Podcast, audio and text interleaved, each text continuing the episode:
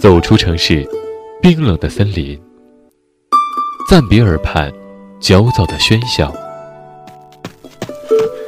放缓你的脚步，让我为你掸去这一路的风尘。静谧的夜晚，你就是那缕最温润的星光。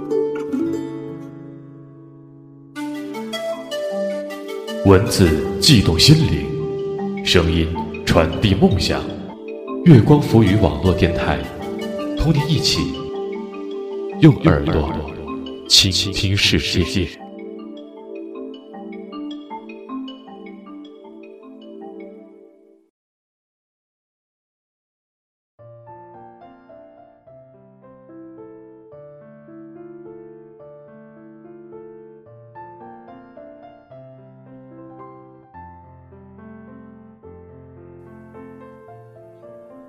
文字悸动心灵，声音传递梦想。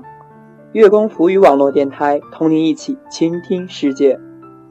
听众朋友们，大家好，我是主播东旭。今天呢，我为大家带来的是我的散文《永远》。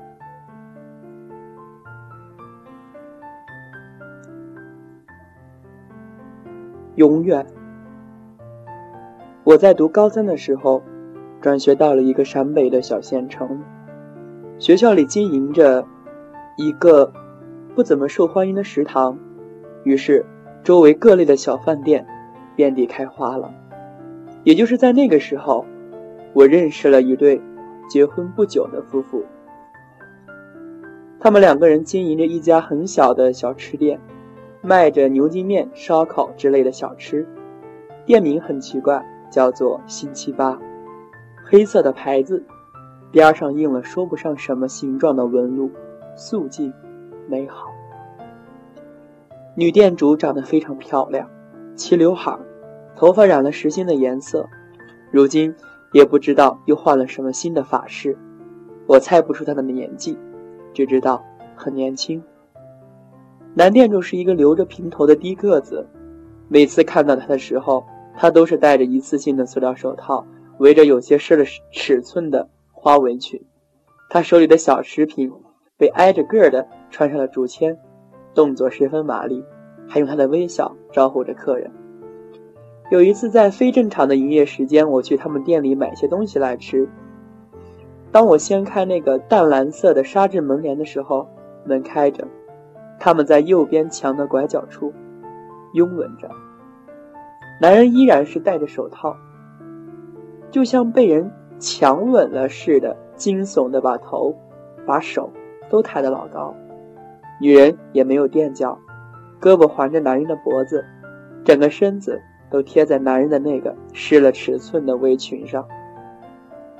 而他们身旁的，是冒着油热的铁锅，铁锅下是温柔的蓝色的火焰，在一旁又是散乱的竹签。以及一个个不锈钢的小碗，我看得有些害羞了，稍低了头。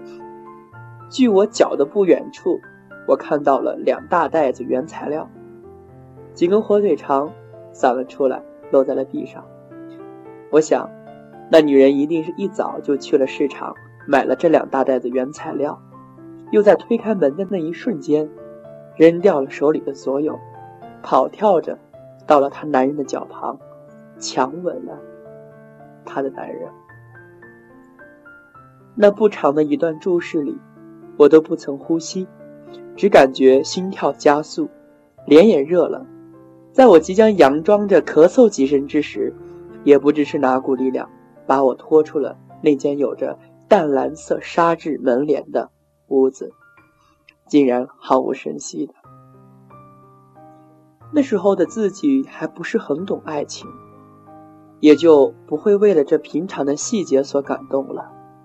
可等到过了那个青涩的年纪，如今我再回想起那一幕幕，我的表现不再是脸红心跳，而是感觉到了似血液一般的温暖和力量，流经我身体的角角落落。我问我自己，那该是如何的一往情深，才能够在年轻浮躁的光景里应付艰难琐碎的生活呢？那又该是如何的独情，才能在玫瑰和烛火的诱惑之下，选择一份平实与自然呢？我将与您一起倾尽我们的所有，去寻那一份我们自问的答案。再后来，我又上了大学，在我们学校的门口又认识了一位中年夫妇。每次过那条马路的时候，我都会扫见他们摆在红绿灯摊下的那个小摊儿，一辆小车，车上摆满了杂乱的制作煎饼的工具和材料。原本我与他们并无接触，最多的交流就是让那个男人给我要的煎饼果子里放些青菜，少抹些辣椒。可一个学长毕业时发了一条微博，他说：“科大四年，最令他感触的是时光的无情，还有那生活在无情时光里卖着煎饼果子的夫妇。最先让我注意到的是那个男人满身的纹身，混乱的图案已经不能够看清曾经的美丽了，黑漆漆的一片，倒是可以看到某些被孤立的蓝黑色的针印。”女人的胳膊上也有纹身，一些文字和几朵颜色单一的花儿，趴在那些有些松弛的皮肤上。我想，我可以想象他们年轻时的不羁的样子。昨天，西安下起了毛毛雨，温度有些低。上完自习后，我快步跑到了大叔的煎饼果子摊那里，准备买个饼来吃。大叔也打起了大伞。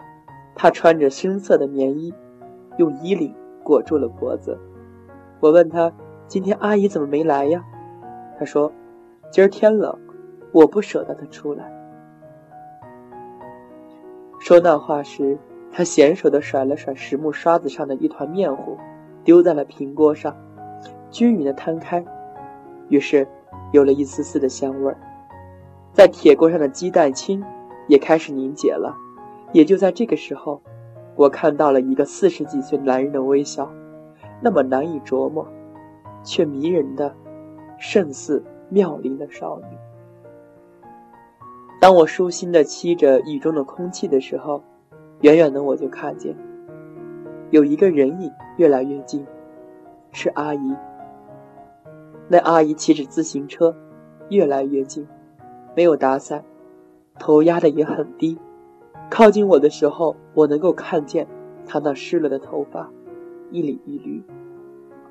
大叔一边做饼，一边没好脾气地说着：“阿姨，说他生来就是受苦的命啊，连个难得的假期都不会享用。”这时候，阿姨回复说：“等卖完了，咱们一起回去。”于是，他往我的煎饼果子上铺了一层油绿的青菜。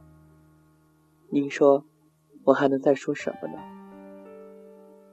前些日子，我到一个学校附近的住宅区，去贴一个自己家要的宣传单。累了，我坐在了一条浅橙色的木长凳子上，眼前的车子都在小心的行进，人行道上的小女孩一蹦一跳的够着大人手里的小玩意儿。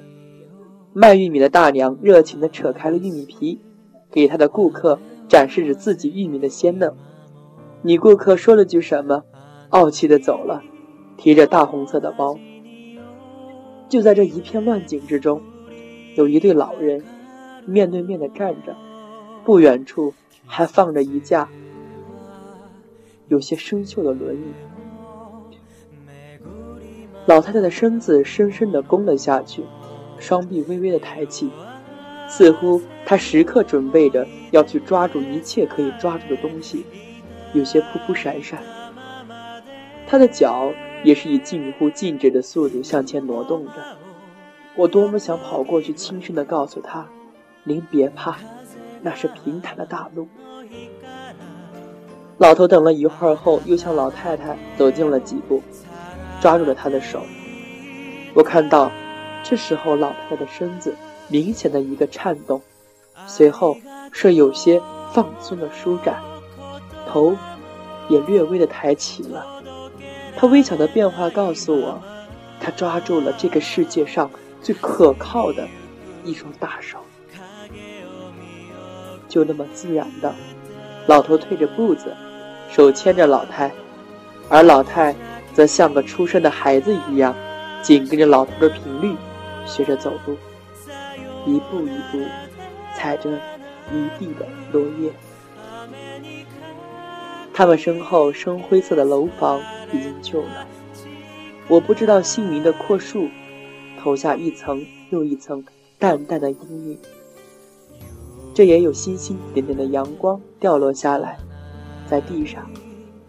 我想，这对无声的老人，一定经历了青春的拥吻，岁月的相濡以沫，以及这正在的暮年的搀扶。一不小心，成就了永远。